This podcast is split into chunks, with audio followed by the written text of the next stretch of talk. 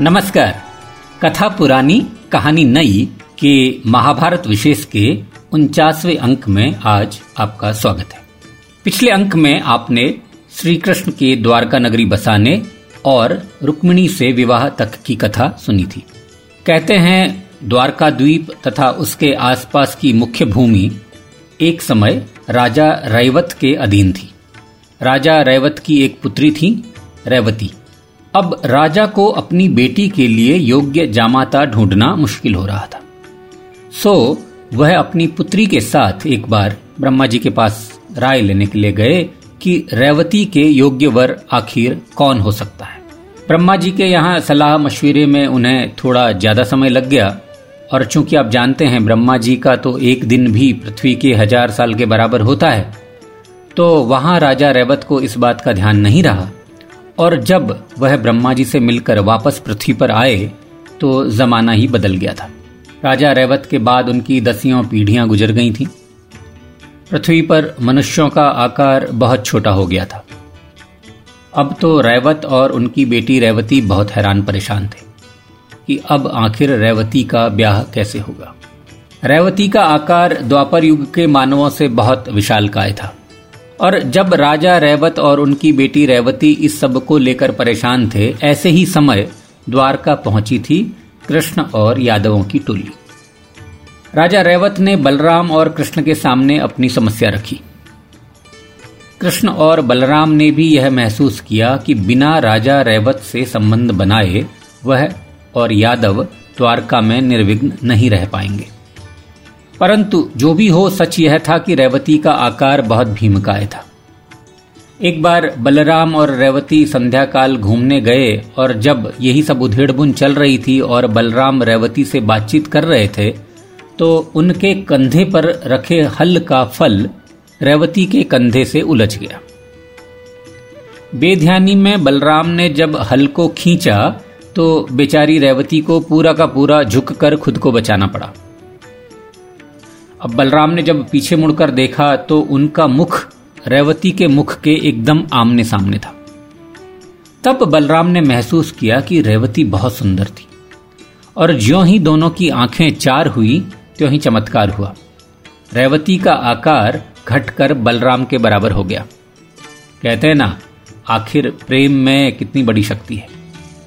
अब राजा रेवत ने जब यह देखा तो वह मारे खुशी के नाच उठे। रेवती और बलराम की शादी हो गई और राजा रेवत ने यादवों को द्वारका द्वीप में बसने की इजाज़त दे दी। इसके बाद श्री कृष्ण रुक्मणी का पत्र पाकर विदर्भ देश गए थे, उनसे विवाह किया था। यह कथा हमने पिछले अंक में सुनी थी। रुक्मणी से विवाह के बाद श्री कृष्ण ने एक के बाद एक कई विवाह किए। प्रभावशाली यादव सरदार हों आस पड़ोस के राजाओं की पुत्रियाँ हों या फिर अवंती, कोसल, मद्र के कई देशों की राजकुमारियाँ। इन सभी विवाह संबंधों से कृष्ण का राजनीतिक महत्व बहुत अधिक बढ़ गया। उथल पुथल के समय में किए गए इन विवाह संबंधों से श्री कृष्ण पूरे भारत भर में सबसे बड़ी राजनीतिक हस्ती बन गए। श्री कृष्ण के इन राजनीतिक संबंधों को इंगित करती एक नरकासुर की कथा महाभारत में आती है। नरकासुर को धरती का पुत्र होने के कारण भौमासुर भी कहते हैं। नरकासुर प्राग ज्योतिषपुर का राजा था। वह इतना शक्तिशाली था कि देवता भी उससे भय खाते थे। और उसकी उच्छृंखलता इतनी बढ़ गई थी कि उसने देश विदेश की सोलह हज़ार युवतियों का अपहरण करके अपने अंतपुर में उन्हें ज़बरदस्ती रख लिया था। कहते हैं, उसने देवराज इंद्र की माता अदिति तक से उनके कुंडल छीनकर देवराज इंद्र को और सभी देवताओं को अपमानित किया था। वेदव्यास कहते हैं कि पूर्व काल के समस्त महादैत्यों ने कुल मिलाकर जितने घोर पाप नहीं किए थे, उतने एक अकेले इस नरकासुर ने कर डाले थे। तब इंद्र की ही प्रार्थना पर श्री कृष्ण प्रागज्योतिषपुर गए और वहाँ उन्होंने नरकासुर और उनके सहयोगियों का वध करके उसकी कैद में जो सोलह हज़ार युवतियाँ थीं, उन्हें मुक्त किया। उन सोलह हज़ार युवतियों ने भी तब श्री कृष्ण से निवेदन किया कि यदि अब वह अपने पिता के घर वापस भी जाती हैं तो वहाँ उनका सम्मान नहीं होगा। उन्होंने श्री कृष्ण से कहा कि कृष्ण कभी उनका उद्धार करेंगे, इस आशा में वह वर्षों से श्री कृष्ण का ही स्मरण करती आ रही हैं। अतः श्री कृष्ण को चाहिए कि वह गंधर्व रीति से उनके साथ विवाह करें और उनका प्रिय करें। श्री कृष्ण को सामाजिक स्थितियों का बहुत ज्ञान था और इस ज्ञान होने के कारण ही उन युवतियों की दशा पर उनमें सहज ही करुणा उपज आई और उन्होंने उन सबसे विवाह करना स्वीकार कर लिया। यह नरकासुर की कैद से सोलह हज़ार युवतियों की मुक्ति की कहानी कृष्ण के एक राजनेता और एक सामाजिक नेता के रूप में उभर कर भारतवर्ष का सिरमौर व्यक्तित्व बनने की ओर इंगित करती है। जिनकी चर्चा करते हुए भीष्म ने युधिष्ठिर के राजसु यज्ञ में कृष्ण ही की सर्वप्रथम पूजा करने का प्रस्ताव रखा था। जब भीष्म उस राजसभा में यह सारी कृष्ण लीलाएँ भरे दरबार में सुना रहे थे तो शिशुपाल और अधिक क्रोधित होकर भीष्म की निंदा करने लगा। यह देखकर क्रोधित भीम शिशुपाल पर झपटा, लेकिन युधिष्ठिर और भीष्म ने उसे शांत कर दिया। भीष्म ने अपनी कृष्ण कथा का उपसंहार करते हुए कहा कि यह शिशुपाल एक मूढ़ बुद्धि का पुरुष है, इसीलिए इसे बातें समझ में नहीं आ रही हैं और यह कृष्ण के संबंध में ऐसी बात करता है। इसीलिए युधिष्ठिर तुम्हें इसकी परवाह नहीं करनी चाहिए। तब शिशुपाल भीष्म की ही निंदा पर उतर आया और उसने कहा कि भीष्म, तुम्हारा धर्म और तुम्हारी प्रतिज्ञा एक ढकोसला मात्र है। जिसे तुम ब्रह्मचर्य कहते हो, उसे तुमने नपुंसकता की ढाल बना रखा है। वरना तुम्हारे होते चित्रांगद और विचित्रवीर की पत्नियों से संतान उत्पत्ति के लिए किसी और को नहीं लाना पड़ता। शिशुपाल ने कहा कि भीष्म, तुम संतानहीन, वृद्ध और मिथ्या धर्म का पालन करने वाले हो। इसीलिए तुम्हारी मृत्यु उस हंस की भांति अपने ही जाति के भाइयों से होगी, जो कहता कुछ था और करता कुछ था। शिशुपाल ने कहा कि भीष्म, तुम्हें याद नहीं होगा, इसीलिए मैं तुम्हें उस हंस की कहानी सुनाता हूँ, ताकि तुम्हें कुछ बोध जागे। बहुत काल पहले समुद्र के किनारे एक बूढ़ा हंस रहता था। वह बातें तो धर्म की करता था, पर उसका आचरण बिल्कुल विपरीत होता था। वह पक्षियों को सदा उपदेश दिया करता कि धर्म का पालन करो और अधर्म से दूर रहो। बहुत समय तक जब वह यह करता रहा तो भोले भाले पक्षियों को विश्वास हो गया कि यह बूढ़ा हंस वास्तव में बहुत बड़ा सन्यासी है। उसे ज्ञानी और धार्मिक जन मानकर सभी पक्षी उसके लिए भोजन भी जुटा दिया करते थे। जब हंस पर विश्वास हो गया तो वे सभी पक्षी अपने अंडे उसके पास ही रखकर रखवाली के लिए समुद्र में विचरण करने के लिए भी चले जाते थे। और दुष्ट और पापी वह हंस उन सबके अंडे खा जाता। बेचारे पक्षी असावधान थे, लेकिन वह दुष्ट हंस सदा चौकन्ना रहता था। लेकिन जब बहुत अधिक संख्या में अंडे नष्ट होने लगे, तब एक बुद्धिमान पक्षी को बूढ़े हंस पर संदेह हुआ और उसने छिपकर उस बूढ़े पर निगाह रखनी शुरू की। थोड़े दिनों बाद उसने अपनी आँखों से उसकी करतूत भी देख ली और फिर सभी पक्षियों को उसकी करतूत दिखा भी दी। जब पक्षियों ने उस बूढ़े हंस की करतूत अपनी आँखों से देख ली तो उन्होंने क्रोध में आकर एक साथ उस ढोंगी धर्मात्मा हंस को मार डाला। शिशुपाल ने कहा कि भीष्म तुम्हारी अंतरात्मा भी दूषित है और तुम्हारे अपवित्र कर्म उस अंडा भक्षण के ही समान है। इसीलिए जल्दी ही तुम भी उसी हंस की भांति मारे जाओगे। भीष्म के शायद पूरे जीवन काल में उन्हें इस तरह की कटु बातें किसी ने नहीं कही थी। वह कुछ देर तो चुप रहे, फिर उसके बाद उन्होंने कहा कि, शिशुपाल, मैं चाहता तो नहीं था, पर आज तुम्हारे जन्म और मृत्यु की कहानी यहाँ उपस्थित लोगों को सुनाना मुझे आवश्यक लग रहा है। जब तुम चेदिराज दमघोष की पत्नी के गर्भ से उत्पन्न हुए थे, तब तुमने रोने की जगह गधे के रेकने की आवाज़ निकाली थी। तुम्हारी आकृति एक सामान्य शिशु की आकृति नहीं थी, वो बहुत विकराल थी, क्योंकि तुम तीन आँखों और चार भुजाओं के साथ पैदा हुए थे।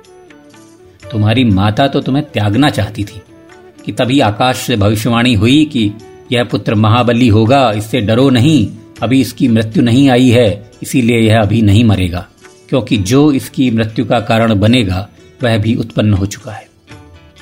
यह सुनकर तुम्हारी माता ने उसी अदृश्य देव से पूछा कि मैं जानना चाहती हूँ कि कौन मेरे पुत्र की मृत्यु का कारण बनेगा। तब उस अदृश्य भूत ने उत्तर दिया था कि जिसके द्वारा गोद में लिए जाने पर इसकी दोनों भुजाएँ पृथ्वी पर गिर जाएँगी और इसका तीसरा नेत्र इसके ललाट में समा जाएगा, उसी के हाथों इसकी मृत्यु होगी। यह कहकर भीष्म हंसे और उन्होंने कहा, शिशुपाल, कई महीनों तक तुम वैसी ही विकराल आकृति के साथ रहे। तुम्हारे माता और पिता ने तुम्हें लाखों लोगों की गोद में रखा, परंतु किसी भी गोद में वह मृत्यु सूचक लक्षण नहीं दिखा। तब एक दिन तुम्हें देखने के लिए कृष्ण और बलराम, जो कि तुम्हारे रिश्तेदार हैं और तुम्हारी माता जिनकी बुआ हैं, उनके पास आए और जैसे ही कृष्ण ने तुम्हें अपनी गोद में उठाया, तुम्हारी दोनों भुजाएँ गिर गईं। और तुम्हारा तीसरा नेत्र भी ललाट में विलीन हो गया। तब तुम्हारी माँ, यानी कृष्ण की बुआ, श्रुत श्रवा भयभीत होकर श्री कृष्ण के चरणों में गिर पड़ी और बोली कि, बेटा, मेरे जीवन की, मेरे पुत्र के जीवन की रक्षा के लिए मुझे कोई वरदान दो। इस पर श्री कृष्ण ने कहा था कि, बुआ, आप ही कोई वरदान मांग लीजिए। तब तुम्हारी माता ने कहा था कि, कृष्ण, तुम मेरे लिए मेरे पुत्र शिशुपाल के सारे अपराध क्षमा कर देना। तब जानते हो शिशुपाल श्री कृष्ण ने क्या उत्तर दिया था? उन्होंने कहा था कि, बुआ, तुम्हारे पुत्र अपने दोष के कारण यदि मेरे द्वारा वध के योग्य भी होगा तो भी मैं इसके सौ अपराध क्षमा करूँगा। इसीलिए तुम अपने मन में शोक मत करो। यह कहानी सुनाकर भीष्म ने कहा कि, शिशुपाल, लगता है मृत्यु तुम्हारे नज़दीक खड़ी है। इसीलिए आज तुम इस तरह का व्यवहार कर रहे हो। शिशुपाल बहुत ज़ोर से हंसा और बोला कि, हे वृद्ध भीष्म, तुमने शायद हिमालय में रहने वाली भूलिंग नामक चिड़िया के बारे में नहीं सुना है। भूलिंग चिड़िया भी बिल्कुल तुम्हारी तरह होती है, मूर्ख। और वह चिड़िया सदैव कहती रहती है, माँ साहसम, अर्थात साहस का काम मत करो। पर जानते हो भीष्म, वह चिड़िया कितने बड़े साहस का काम करती है? वह मूर्ख चिड़िया मांस खाते हुए सिंह के दांतों में लगे मांस के टुकड़े को अपनी चोंच से चुगती रहती है। इस भ्रम में कि यह तो बड़ा आसान काम है। लेकिन जैसा तुम जानते हो, निसंदेह सिंह की इच्छा से ही वह चिड़िया जी रही है। वैसे ही तुम भी हम सब राजाओं की इच्छा की वजह से जी रहे हो। हम सब राजाओं में तुम्हें न मारने की इच्छा है, इसीलिए तुम जीवित हो। जब शिशुपाल ने यह कहा, तब भीष्म को बहुत क्रोध आया। और उन्होंने कहा कि मैं तुम्हारे से तुच्छ व्यक्ति के साथ विवाद नहीं करना चाहता। लेकिन अगर तुम भगवान गोविंद को अब तक नहीं पहचान सके हो, उनकी अग्र पूजा का विरोध कर रहे हो तो क्यों नहीं उन्हीं को युद्ध के लिए ललकारो? अब बात बढ़ गई थी। लेकिन जब शिशुपाल को भीष्म ने यह सलाह दी तो शिशुपाल ने हद कर दी। वह श्री कृष्ण को युद्ध के लिए ललकारते हुए अपशब्द बकने लगा और गाली गलौज करने लगा। शिशुपाल के बार बार ललकारने पर कृष्ण ने सभा में कहा कि हे उपस्थित भूमिपालो, यद्यपि यह है एक यादव कन्या का ही पुत्र, फिर भी जाने क्यों हमसे और खासकर मुझसे शत्रुता रखता है, जबकि हमने कभी इसका कोई अपराध नहीं किया। इसके उलट इसने सदैव हमारा अहित ही किया है। जब मैं और बलराम नरकासुर को मारने प्रागज्योतिषपुर गए थे तो हमारे पीछे इसने द्वारका में आग लगा दी थी। इसने अपने मामा उग्रसेन को तंग करने के लिए, जब वह रेवतक पर्वत में क्रीड़ा कर रहे थे, उनके सेवकों को मरवा दिया था। और इस पापी ने मेरे पिता के अश्वमेध यज्ञ के घोड़े को चुरा कर कहीं छिपा दिया था, ताकि उनका यज्ञ विफल हो जाए। और तो और इस क्रूर कर्मा ने अपने असली रूप को छिपाकर, और करुष राज की प्रेमिका और अपने मामा की कन्या भद्रा का करुष राज का ही नकली भेष बनाकर धोखे से अपहरण किया था। इसकी माँ को दिए गए वचन के कारण मैं इसके अपराध क्षमा करता रहा हूँ। पर आज यह अपनी सीमाएँ लांग बैठा है। आज इसने मेरा जो अपमान किया है, उसे मैं क्षमा नहीं कर सकूँगा। इस मूर्ख ने पहले रुक्मणी को पाने के लिए उसके बंधुओं से याचना की थी, पर जैसे एक अनपढ़ वेद की ऋचाओं का पाठ नहीं कर सकता, उसी प्रकार इस अज्ञानी को रुक्मणी प्राप्त नहीं हो सकी। श्री कृष्ण के यह कहने पर शिशुपाल अपना आपा खो बैठा और बोला अरे गाय चराने वाले कंस के सेवक, तुझे शर्म नहीं आती? भरी सभा में तू अपनी पत्नी को मेरे पहले की मनोनीत पत्नी बता रहा है। अरे ग्वाले, तुझसा बेशर्म कौन होगा, जो अपनी स्त्री को पहले दूसरे की वागदत्ता पत्नी स्वीकार करते हुए सतपुरुषों की सभा में इस प्रकार वर्णन करेगा? तू इस सभा में बड़ा धर्मात्मा बन रहा है, जिसने धोखे से अपने नाना समान जरासंत को मरवा डाला। अब तक श्री कृष्ण सब कुछ सहन कर रहे थे, पर रुक्मणी का अपमान उनसे सहन नहीं हुआ। और देखते ही देखते उनकी दाहिनी तर्जनी में सूर्य सा चमकता सुदर्शन चक्र आ गया। तब कृष्ण ने ऊँचे स्वर में सभा को संबोधित करते हुए कहा कि, हे महिपालो, मैंने अपनी बुआ को इसके सौ अपराध सहन करने का वचन दिया था। आज इसके सौ अपराध पूरे हो गए अतः आज आप सबके सामने मैं अभी इसका वध किए देता हूँ। यह कहते ही कुपित कृष्ण ने उसी क्षण चक्र से शिशुपाल का सिर काट डाला। भरी सभा में सन्नाटा छा गया। दुख, क्रोध, क्लानी, सभी भाव वहाँ थे, पर कोई कुछ नहीं बोल पाया। तब शाल्य और दंतवक्र की अगुवाई में कुछ राजा उठ खड़े हुए। उन्होंने युधिष्ठिर को धिक्कारते हुए कहा, क्या यही पांडवों का अपने मेहमानों से बर्ताव का तरीका है? एक साधारण ग्वाले को कैसे आपने एक राजा की हत्या करने का साहस दिया? युधिष्ठिर, तुम भले ही राजा हो पर अब हमारी नज़रों में तुम्हारी कोई प्रतिष्ठा नहीं रही। यह कहकर शाल्य और दंतवक्र के साथ साथ बहुत से राजा उसी क्षण सभा भवन छोड़कर चले गए। शिशुपाल के विघ्न की समाप्ति के बाद युधिष्ठिर का राजसु यज्ञ निर्विघ्न संपन्न हुआ। बहुत से राजाओं के बहिष्कार के बावजूद राजसु यज्ञ की चमक सूर्य को टक्कर देने वाली थी। उधर शाल्य और दंतवक्र दोनों, जो कि शिशुपाल और जरासंध के गहरे मित्र थे उन्होंने कृष्ण से बदला लेने के लिए द्वारका पर आक्रमण कर दिया। श्री कृष्ण ने आदि से अंत तक यज्ञ की रक्षा करते हुए युधिष्ठिर के राजसूय यज्ञ को संपन्न तो कराया, परंतु द्वारका पर हुए हमले के कारण वह यज्ञ की समाप्ति होते ही तुरंत वहाँ वापस लौट गए। अधिकतर आमंत्रित राजा वापस लौट चुके थे, परंतु दुर्योधन और शकुनी इंद्रप्रस्थ में ही कुछ और दिनों के लिए ठहर गए। उस भवन में अधिक दिन ठहरने की दुर्योधन की कामना का एक ऐसा दुखद अंत हुआ, जिसने महाभारत के युद्ध को अपरिहार्य बनाने में बहुत बड़ी भूमिका निभाई। वह कथा अगले अंक में।